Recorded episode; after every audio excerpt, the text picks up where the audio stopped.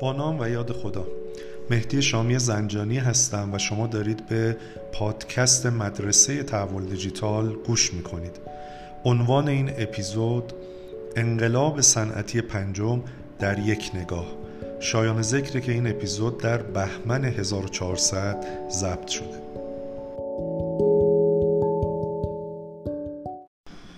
در اپیزودهای قبلی انقلاب صنعتی چهارم و تحول ناشی از اون رو تا اندازه بهش پرداختیم و خدمتتون عرض شد که در هر بره زمان عواملی وجود دارن که منجر به کسب ثروت و قدرت میشن.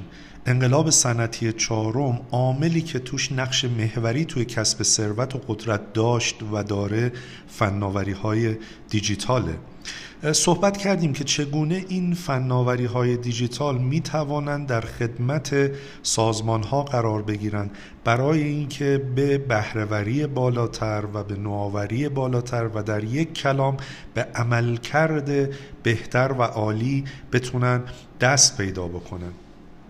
اما با نقدی که روی انقلاب صنعتی چهارم اتفاق افتاد و البته با توجه به دوران پاندمی و دوران کرونا در ژانویه 2021 در اتحادیه اروپا از طریق کمیسیون اروپا که ساختار اجرایی اتحادیه اروپا هست مستندی منتشر شد تحت عنوان انقلاب صنعتی پنجم.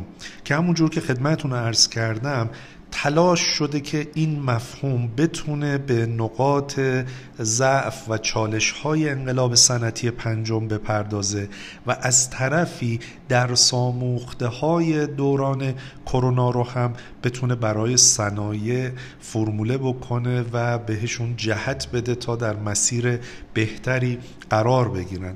البته به زعم بنده شاید انتخاب نام انقلاب صنعتی پنجم تا اندازه مناسب نباشه و بهتر این بود که ما نامش رو بسته تکمیلی انقلاب صنعتی چهارم و یا ویرایش جدید یا ورژن جدید و بروز شده و آپدیت شده انقلاب صنعتی چهارم در نظر بگیریم. ولی چون به هر حال کمیسیون اروپا این نام رو براش انتخاب کرده بنده هم تو عرایزم احترام می‌ذارم و عملا با نام انقلاب صنعتی پنجم این مفهوم مهم و این رویکرد مهم که به اندازه می‌تواند به نوعی پارادایم شیفت هم محسوب بشه و ما رو وارد یک ریل جدید بکنه رو خدمتتون معرفی بکنم. ما در انقلاب صنعتی چهارم به دنبال این بودیم که با بهرهگیری از فناوری های دیجیتال و به ویژه فناوری های دیجیتال تحول آفرین بتونیم به صنعتی دست پیدا کنیم که صنعت متصل و داده محور نام داشت.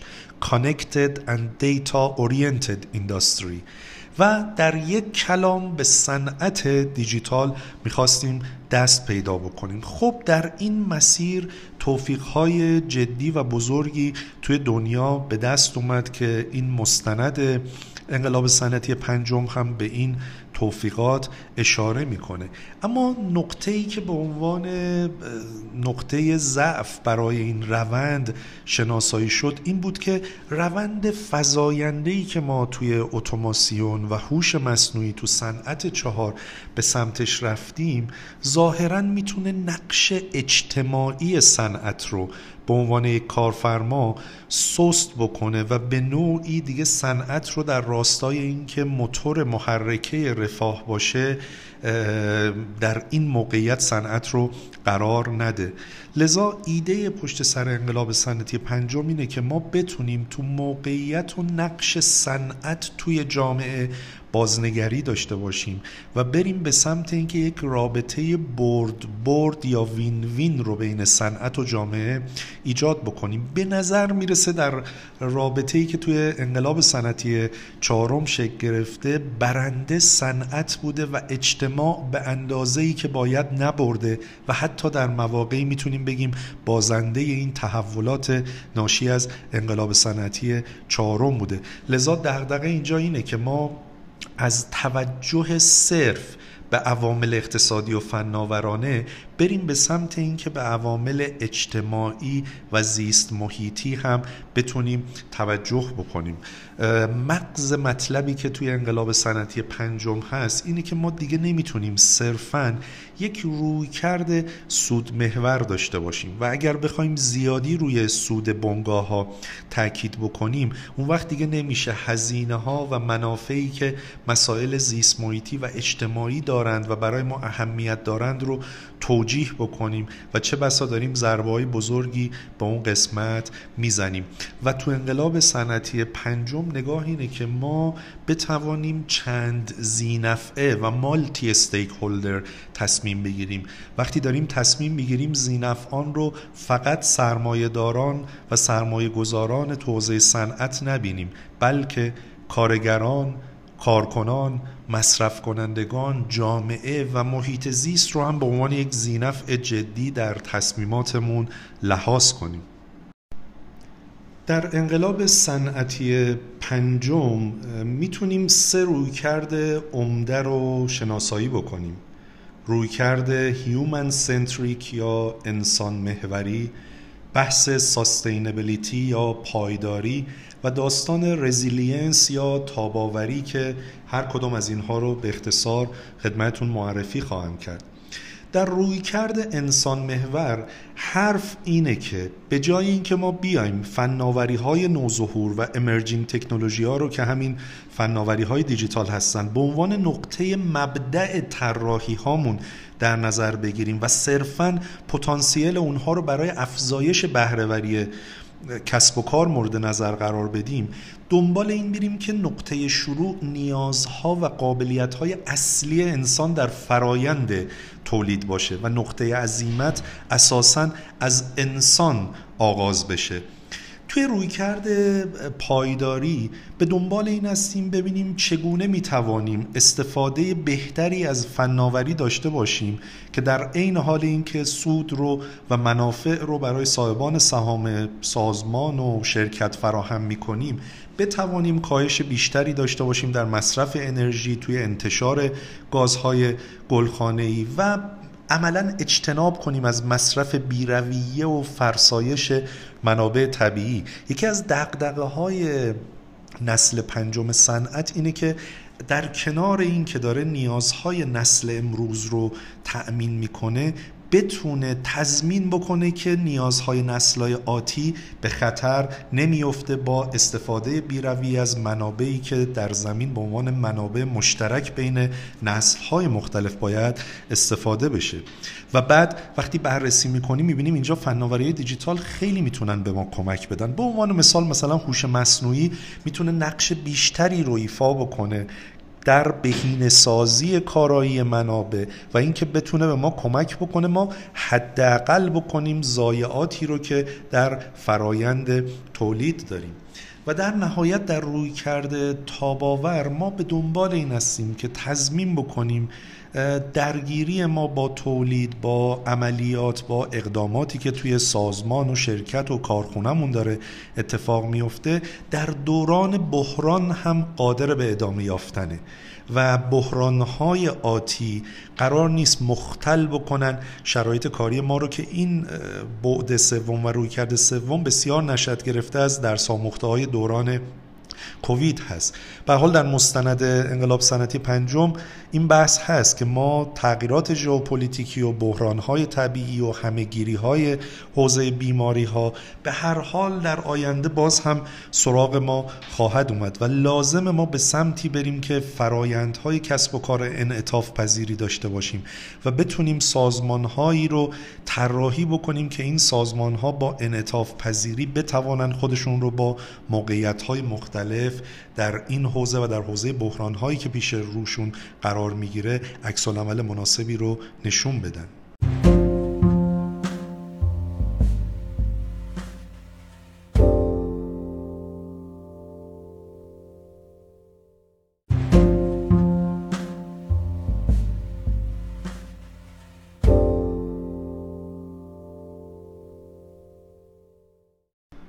خب اگر اجازه بدید از دو منظر مزایا برای کارکنان و مزایا برای کسب و کارها و صنعت به مفهوم انقلاب صنعتی پنجم در ادامه بپردازیم.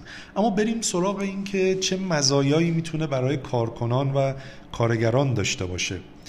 نسل پنجم صنعت داره تاکید می‌کنه که ما نباید کارکنانمون رو به عنوان هزینه ببینیم بلکه نگاهمون به اونها باید به عنوان یک سرمایه باشه. موضوعی که ما تو منابع انسانی و سیر تطورش دیدیم که از نیروی کار رفتیم به نگاه منبع محور و منابع انسانی و از نگاه منابع انسانی رسیدیم به نگاه سرمایه انسانی. و حتی این روزها شرکت های مشاوره‌ای مثل دیلویت و گارتنر تاکید می‌کنن که باید از واژه جدیدتری تحت عنوان human یا انسان استفاده بکنیم.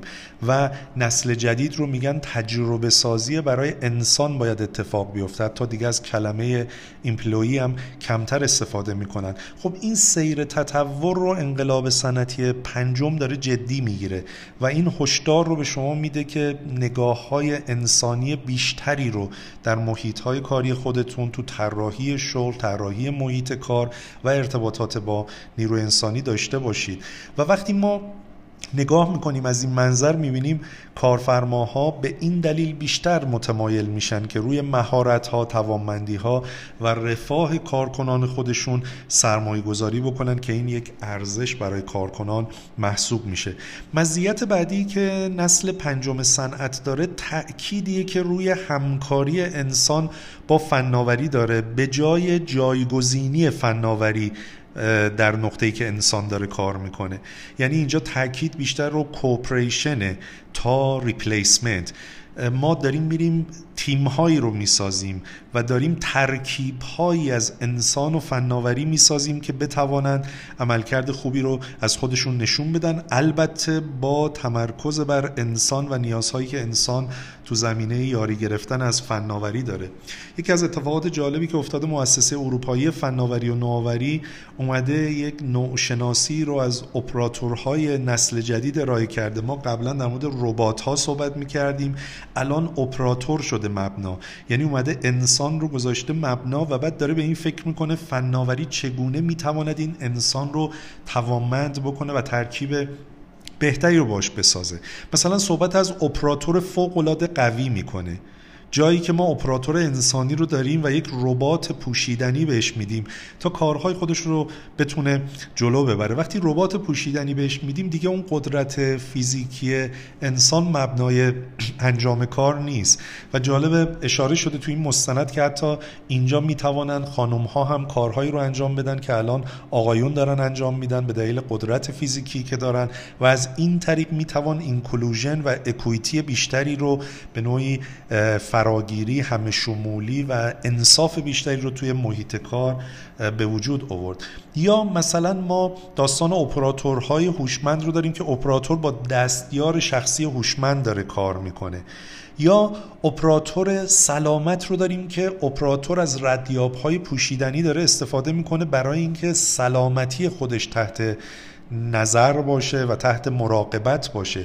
یا اپراتور تحلیلی که انسان رو دارن بهش تجزیه و تحلیل کلان داده ها و big data رو اضافه می‌کنن تا توانمند بشه توی تصمیماتی که می‌خواد بگیره و اقداماتی که انجام بده. باز هم تاکید می‌کنم نکته مهم اینجا اینه که شما از منظر انسان دارید به این design نگاه می‌کنید تا از منظر فناوری که شاید ما تاکیدمون خیلی روی ربات ها بود و خیلی راحت انسان رو از این منظومه کاری حاضر بودیم کنار بگذاریم. مسئله بعدی که توی نسل پنجم صنعت بهش می‌پردازن و به عنوان یک ولیو و ارزش برای کارکنان داره در نظر گرفته میشه همونطور که عرض کردم تمرکز بیشتر با استفاده از فناوری های دیجیتال روی سلامتی فیزیکی و روانی اونهاست که یه بخشیش رو توی ابزارهای پوشیدنی خدمتون عرض کردم. یا مثلا ما یه اپلیکیشنی رو داریم توی دنیا به اسم استربلو که کارش اینه که به کارگران ساختمانی کمک کنه تا با استرس بتونن مقابله بکنن. یعنی ما فناوری رو اووردیم تا بتوانیم دقدقه های نیروی کار رو برطرف بکنیم بهره‌ورترشون بکنیم اونا productive تر عمل بکنن در عین حال سلامتی و بهزیستی اونها رو بتونیم تأمین بکنیم. و در یک جمله اگر بخوام خلاصه بکنم فناوری در نسل پنجم صنعت قراره که به استقلال کرامت انسانی حریم خصوصی سلامت جسمی و روانی کارکنان بیشتر از به نوعی انقلاب صنعتی چهارم خدمت شما عرض بکنم احترام بگذاره. یکی دیگه از مزایایی که نسل پنجم صنعت برای کارکنان و کارگران داره تأکید زیاد روی reskilling و upskilling یعنی باز مهارت آموزی و ارتقاء مهارت های اونها توسط کسب و کارها و صنایع هست. ما در ابتدای انقلاب صنعتی چهارم و در طول مسیر شاید بیش از اینکه روی این موضوع متمرکز باشیم روی این سوال متمرکز بودیم آیا فردی که روبروی ماست می‌تواند نیازمندی های فناوری رو محقق کنه یا نه؟ و اگر جواب منفی بود به احتمال زیاد اون فرد رو کنار میگذاشتیم به دلیل اینکه متغیر اصلی توی ذهنمون بهرهوری بود. ولی انقلاب صنعتی پنجم داره تاکید می‌ذاره که شما حد اکثر تلاشتون رو باید انجام بدید تا افراد رو به نوعی برسونید به تراز این عصر و بتونید کمک بدید که تو این عصر بتونن نقش آفرینی بکنن. تاکید دیگه ای که به عنوان یک مزیت برای کارکنان و کارگران در نسل پنجم صنعت هست تمرکز بیشتر روی یوزر فرندلی بودن و کاربر پسند بودن فناوری است. یعنی این تاکید داره میشه که ما تا جایی که می‌تونیم بتوانیم سادگی رو توی طراحی های فناورانمون به کار بگیریم تا نیازمند آموزش های کمتری باشیم.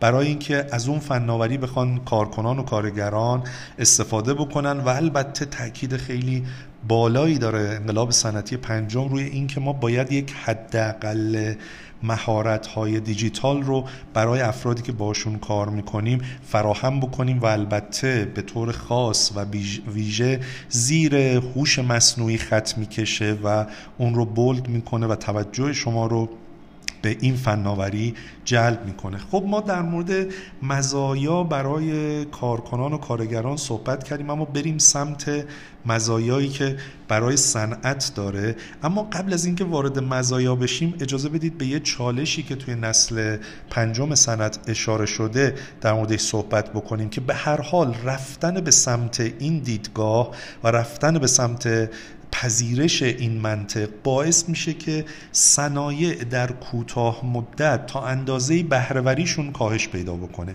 و این موضوع طبیعی است. وقتی شما تمرکز رو از بهرهوری صرف میارید می‌ذارید روی انسان طبیعتا توی یک بازه زمانی بهرهوری شما کاهش پیدا می‌کنه. و اتفاقا اتحادیه اروپایی میگه باید کشورها و مناطق مختلف توی دنیا بتوانن از صنایعشون حمایت کنن در این دوران تا بتونن خودشون رو با این اصر تطبیق بدن و بعد میگه تو میان مدت و بلند مدت مزایای این روی کرد به شما برمیگرده و اون مسئله بهرهوری رو می‌تونه جبران بکنه.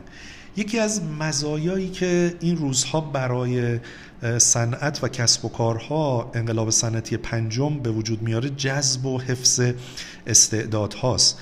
ما چالش جدی تو دنیا تو این زمینه داریم توی کشورمونم که این یک ابر چالش بزرگه و با توجه به مهاجرت هایی که در سالهای اخیر شتاب گرفته باز همین موضوع برای ما اهمیتش بیشتر میشه که بتوانیم افراد کیفیتری رو جذب کنیم و بعد مهمتر بتوانیم اونها رو نگه داریم.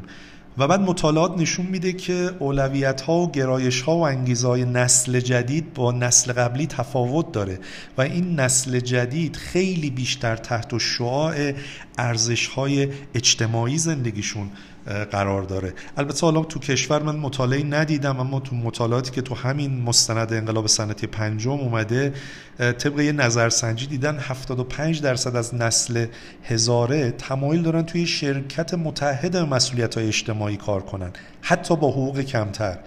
یا زمانی که اینها می‌خوان یک کارفرما رو انتخاب بکنن توجه می‌کنن که آیا اون کارفرما به مسئولیت اجتماعی به همون مباحث حوزه پایداری آیا داره احترام می‌گذاره یا نه؟ و بعد کار به جایی رسیده که توصیه میشه در این سند که شرکت ها علاوه بر این که در مأموریت اصلی و در حوزه کاری خودشون به مسئولیت اجتماعی و محیط زیست احترام می‌ذارن فراتر از اون هم در منطقه خودشون و در محیط خودشون سعی بکنن کارهای داوطلبانه و فعالیت‌های سازمانی یافته رو برای جامعه محلی طراحی و اجرا کنن چون این باعث میشه کارکنانشون حس و حال بهتری داشته باشن و باعث بشه که ماندگاری بیشتری رو از خودشون نشون بدن. پس به نوعی ما در آینده نزدیک و در میان مدت حتما شرکت هایی می توانند تلنت ها و استعدادهای بهتری رو جذب و نگهداری کنند که به این مانیفست و منطق انقلاب صنعتی پنجم احترام بذارن موضوع بعدی که می‌تونه به عنوان یک ارزش و منفعت برای صنعت عمل بکنه داستان تاباوری است که همونجور که عرض کردم این مهمترین ارمغانیه که صنعت نسل پنجم برای کسب و کارها داره. خب ما داریم میریم به این سمت که چگونه می‌توانیم این تاباوری رو در دوران بحرانها حفظ بکنیم. و این مستلزم اینه که کار بکنیم روی درست کردن دیجیتال ورک سیستم ها سیستم های کار دیجیتال و حرکت بکنیم به سمت اینکه متمرکز روی یک location و محل برای انجام کار نباشیم و به یک space یا فضایی کار فکر بکنیم و تمرکز بکنیم که در این فضای کار می‌تواند محل شرکت کار از راه دور ابزارها فرهنگ و سایر مواردی که مورد نیازمون هست مورد توجه قرار بگیره تا بتوانیم حرکتی رو بین این دو نقطه حضور در محل کار و کار از راه دور داشته باشیم تا بتونیم تاباوری خودمون رو در دوران بحرانها حفظ بکنیم. یکی از موضوعات دیگه ای که انقلاب صنعتی پنجم روش دست می‌ذاره و این برای کشور ما هم بسیار معنی داره تمرکز روی امنیت و حوزه امنیت سایبری امنیت دیجیتاله که این خودش داره باعث میشه ما تاب‌آوری و resilience رو از دست بدیم و بعد می‌دونیم که هر گونه تهدید امنیتی می‌تواند کسب و کارها رو دچار چالش بکنه. فلذا اگر ما به دنبال استفاده حداکثری از مزایای اقتصاد دیجیتال هستیم باید خیال خودمون رو از بحث امنیت تا اندازه زیادی راحت بکنیم که این مستلزم اینه که شرکت ها سازمان ها تو نقاط مختلف به این موضوع فکر بکنن. مثلا ما تو صنایع مختلفمون الان این دغدغه امنیت باعث شده که هوشمندسازی اونها با اما اگرهایی مواجه بشه. به عنوان مثال مثلا توی صنعت برق ما موضوعی تحت عنوان کنتورهای هوشمند که می‌تواند توی خانه ها و مراکز صنعتی نصب بشود و و بعد از راه دور این مصرف قابل ردگیری باشه افرادی که خودشون این کنتور رو دارن بتونن اطلاعات تکمیلی و تحلیلی در مورد مصرف خودشون داشته باشن. اما شاید به دلیل امنیت و نگرانی از حک شدن این شبکه نگرانی از حمله های سایبری که ممکن اتفاق بیفته هنوز اونجور که باید و شاید به منصه ظهور نرسیده و ما تا زمانی که نتونیم تو این حوزه امنیت به یک نقطه اطمینان بخش برسیم نمی‌تونیم این کاربردها رو داشته باشیم. همین بحث رو ما مثلا توی کارخانه های هوشمند داریم که این دغدغه ها وجود داره که نکنه از راه دور بشود تولید کارخانه ای را مختل کرد. و اینها به حال دغدغه است که بدون توجه به بحث امنیت قابلیت سر و سامون پیدا کردن رو نخواهد داشت. به عنوان جنبندی ارز بکنم شرکت ها و صنایعی که به حال در مسیر انقلاب صنعتی چهارم حرکت خودشون رو به تازگی شروع کردن یا مدت هاست که تو این مسیر دارن حرکت می‌کنن به نظر میاد زمان مناسبی است که یک بازندیشی یا rethinking در مورد مسیرشون داشته باشن و اقتضائات و پیشنهاداتی که در نسل پنجم صنعت داره مطرح میشه رو بهش توجه بکنن. چون به هر حال مسیر تحول یک مسیر صلب و به طور کامل از قبل تعریف شده و مشخص شده نیست و ما باید ناخدایی بکنیم این مسیر رو و هر چند وقت یک بار باید به این نگاه بکنیم که آیا روی ریل درستی هستیم یا نه. و شاید مطالبی مثل این نسل پنجم صنعت بتونه به ما کمک بکنه. که یک بار دیگه خودمون رو و مختصات خودمون رو به درستی جایابی بکنیم و شاید نیاز باشه که تغییراتی رو توی مسیر حرکتی خودمون ایجاد بکنیم. ولی باز هم تاکید می‌کنم به دلیل اینکه مسئله استعداد ام از جذب و نگهداشتش امروز یکی از مهمترین چالش هایی است که سازمان ها باهاش روبرو هستن نمی‌توان از کنار مفاهیم انقلاب صنعتی پنجم به راحتی گذشت و در تأکید دوم اینکه از کنار تاباوری نمی‌توان گذشت و ما باید به سرعت خودمون رو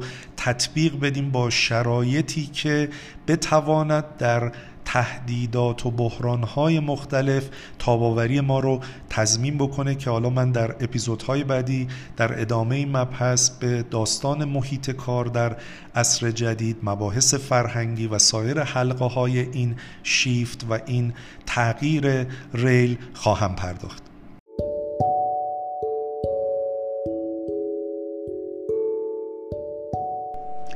خیلی ممنونم که بنده رو در چهاردهمین اپیزود از پادکست مدرسه تحول دیجیتال دنبال کردید و امیدوارم مطالب این اپیزود هم بتونه ذره‌ای به حرکت رو به جلوی کسب و کارها و صنایع در کشور در حوزه دیجیتال کمک بکنه.